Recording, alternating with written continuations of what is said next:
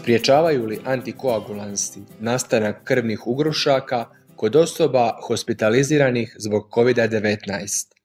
Dobar dan, ja sam doktor znanosti Andrija Babić, specijalizant hitne medicine i Zavoda za hitnu medicinu Splitsko-dalmatinske županije i član Hrvatskog Kohrejna.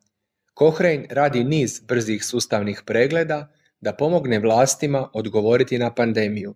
Jedan od ovih sustavnih pregleda, objavljen u listopadu 2020. godine, proučio je učinak antikoagulantne terapije. Glavni autor, Roland Fulmigen s državnog sveučilišta u Sao Paulu u Brazilu, opisuje što su pronašli, a docentica Irena Zakarija Grković, suvoditeljica Hrvatskog kohrejna s Medicinskog fakulteta u Splitu, prevela je razgovor i pročitat će ga. COVID-19 tipično zahvaća pluća i dišne putove, no pored poteškoća s disanjem, jedna od šest osoba hospitalizirana zbog COVID-19 može razviti krvne ugruške u arterijama ili venama.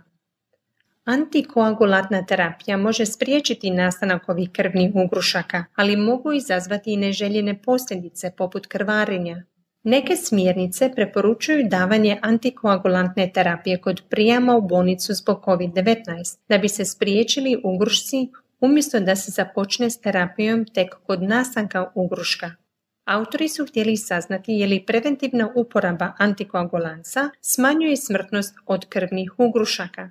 Također su proučili je li ova intervencija smanjuje poteškoće s disanjem, pojavom krvnih ugrušaka ili dovodi do nuspojava poput krvarenja, mučnine, povraćanja, problema s bubrezima ili amputacije. Nadali smo se pronaći randomizirana kontrolirana istraživanja u uporabi antikoagulanca u odnosu na placebo, jer oni daju najbolji odgovor, ali nažalost niti jedno takvo istraživanje nije još objavljeno. Zato smo proučili sedam nerandomiziranih retrospektivnih istraživanja koja su proučila učinak terapije na uzorku od 6000 ljudi. Ova istraživanja su provedena na intenzivnim odjelima, bolničkim odjelima i hitnim prijemima u Kini, Italiji, Španjolskoj i u SAD-u. Ponudila su dokaze o smrtnim ishodima i krvarenju, ali ne o poteškoćama disanja, skrušavanju krvi ili drugim neželjenim posljedicama.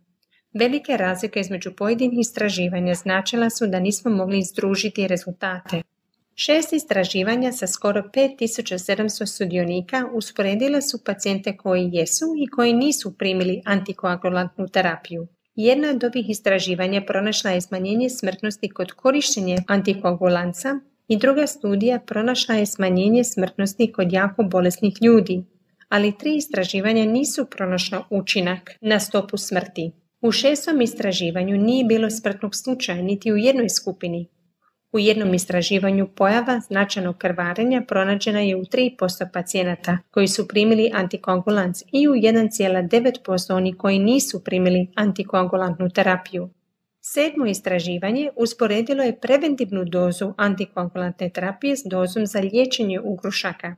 Svih 244 sudionika ležali su na odjelu intenzivne skrbi na mehaničkim ventilatorima. Svi su dobili ili terapijsku dozu ili preventivnu dozu antikoagulanca bez obzira jesu li ili nisu ranije imali krvni ugrušak. Pronađeno je da trećina ljudi koji su primili terapeutsku dozu su umrli u odnosu na više od polovine oni koji su primili preventivnu dozu. Također je uočeno da se značajno krvarenje javilo u 30% pacijenata koji su primili terapeutsku dozu u odnosu na 21% koji su primili preventivnu dozu.